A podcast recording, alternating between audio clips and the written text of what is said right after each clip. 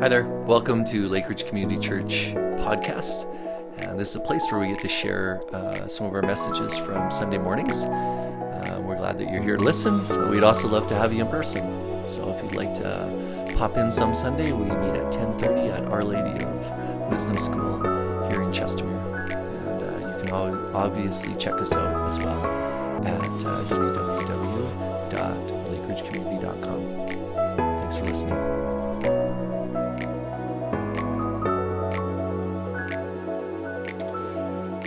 Well, friends, good morning once again to our service. Uh, we are continuing our we are continuing the second of our uh, sermon series, uh, one on one, where we are exploring the relationship, this one-on-one dynamic relationship that we have with God. We're doing that this morning by talking a great deal about the ways that Jesus had one-on-one connections with people that he met. Uh, Pastor Evans spoke last week about how Jesus met a woman at the well who could barely believe that God would have time for her.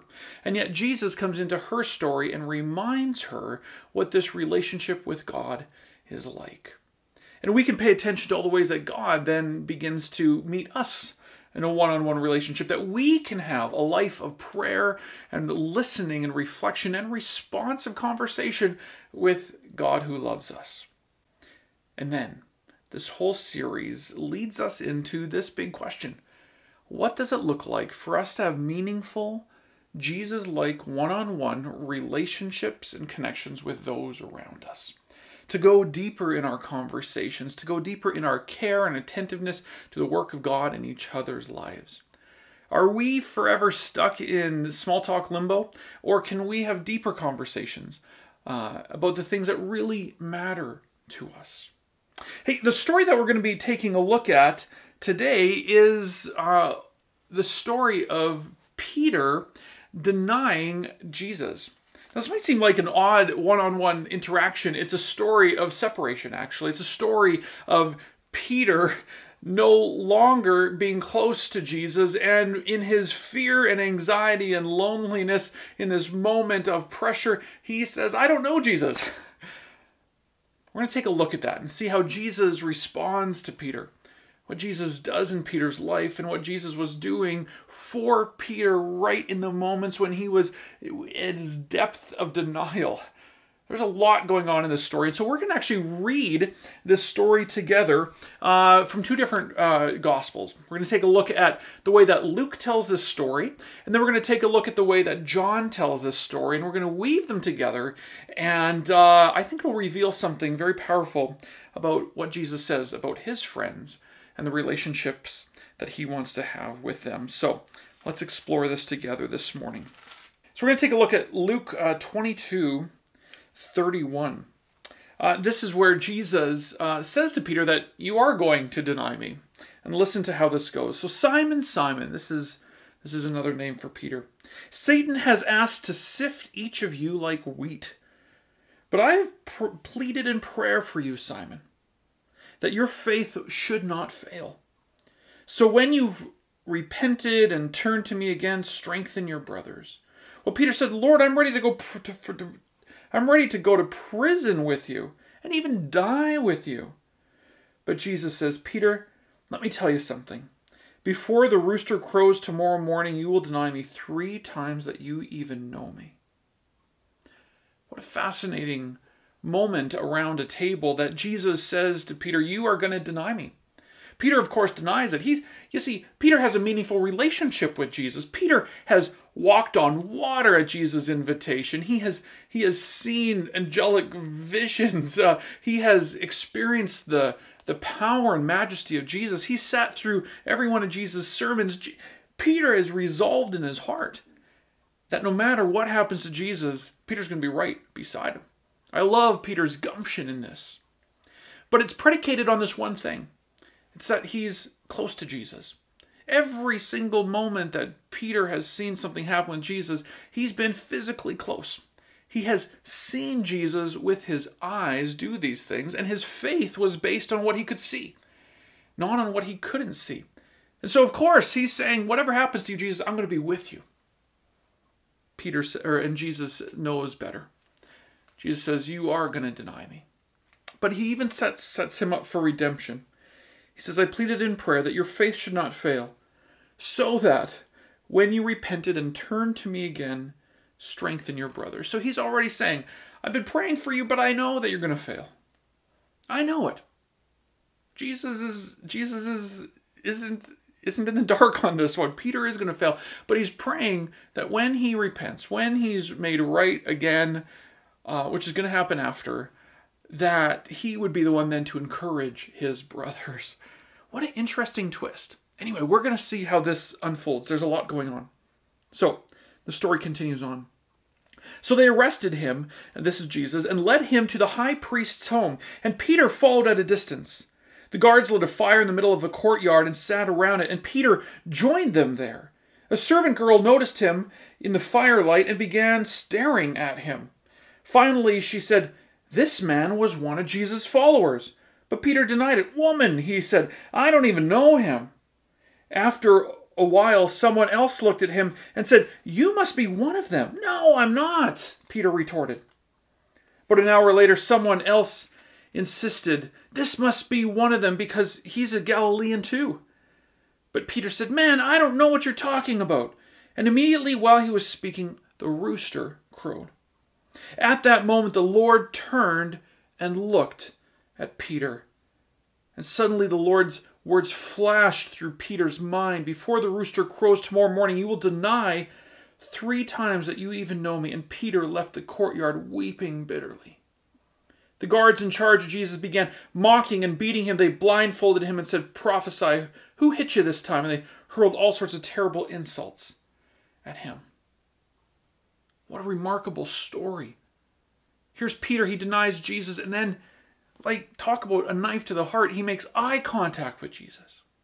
He's close enough to where this is happening that Jesus and Peter can make eye contact. They can see each other, and it's likely that Jesus even heard his own friend Peter deny him, who just hours before was saying, I'm going to go to the wall for you. And he looks him in the eye. Man, I just, like, can you imagine that? I, like, I would be gutted for the rest of my life.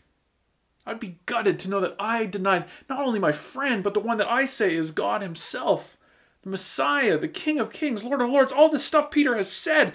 And then he says, I don't know this man. And Jesus looks at him. Another version of this story happens in John 18. Just to round out some the way that this story goes, John 18 12. Listen to the way John tells this same moment, because John was close to the action too. So the soldiers, their commanding officer, and the temple guards arrested Jesus and tied him up.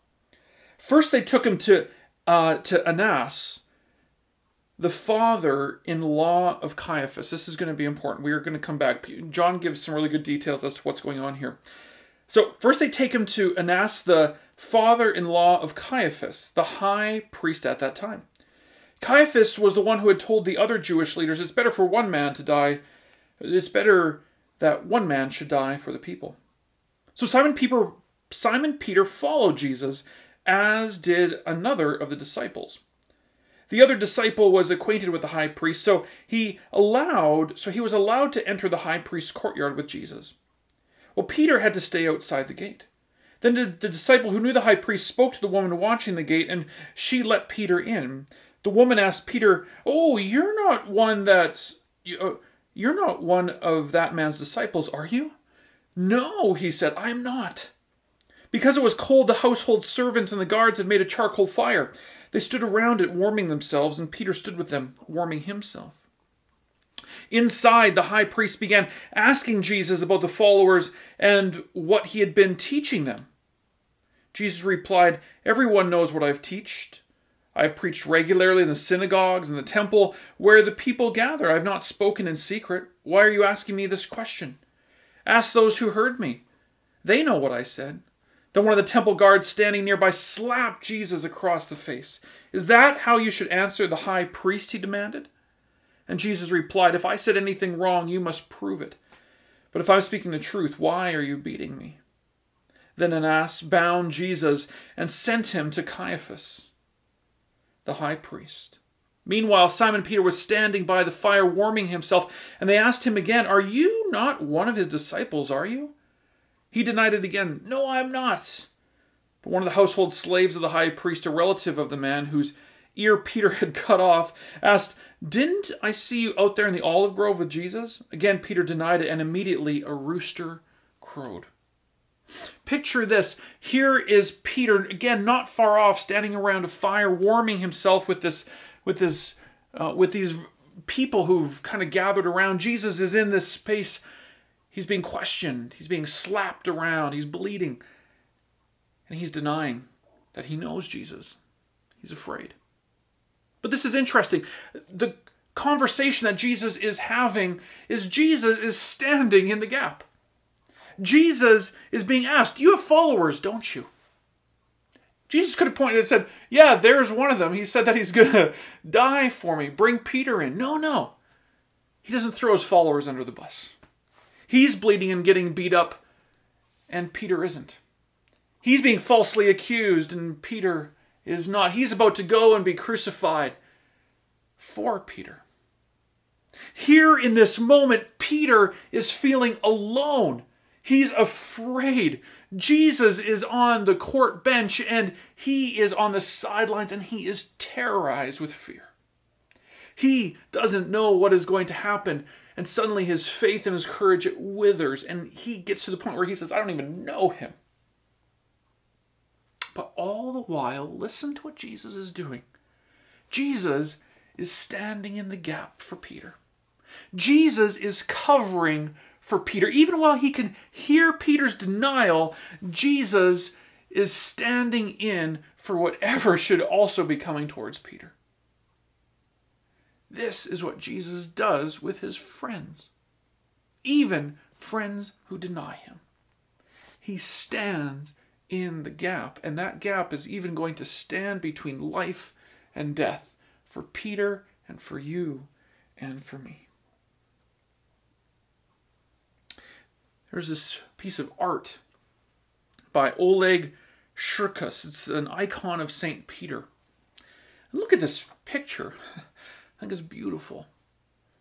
There is Peter sitting beside a fire, a little charcoal fire the light of his life, Jesus is away, gone, being being persecuted over in another space. And here in the midst of it all, he's sitting by this little other fire, this little charcoal fire that's supposed to be giving him warmth and heat, and it is just not the same. And around it, he's denying Jesus. Around this other fire, around this other heat source, he is denying his friend who is the light of the world.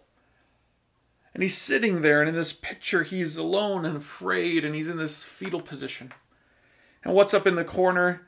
It's it's the it's this accuser. Uh, it's this it's this uh, rooster who's crowing, mockingly, almost pointing out his failure as a friend. He is truly alone. He feels alone. And here he sits. I think it's a beautiful icon and in it we can see perhaps ourselves. While Peter is alone and feels alone and feels like he does not no longer have a one-on-one relationship, Jesus is doing something for Peter. Jesus is no less active in not only doing something for Peter, but he is making a way so that Peter can continue to have a one on one relationship with him. Through the death and resurrection of Jesus, Peter will be able to be friends with Jesus forever. What a beautiful picture of what Jesus does when we feel alone. When we are by a fire and we just do not know where Jesus is found. When we are in a pandemic and we do not know where Jesus is found, guess where Jesus is? He is standing between us and the thing that's trying to hurt us, and He is making a way for us to continue to have a relationship with Him.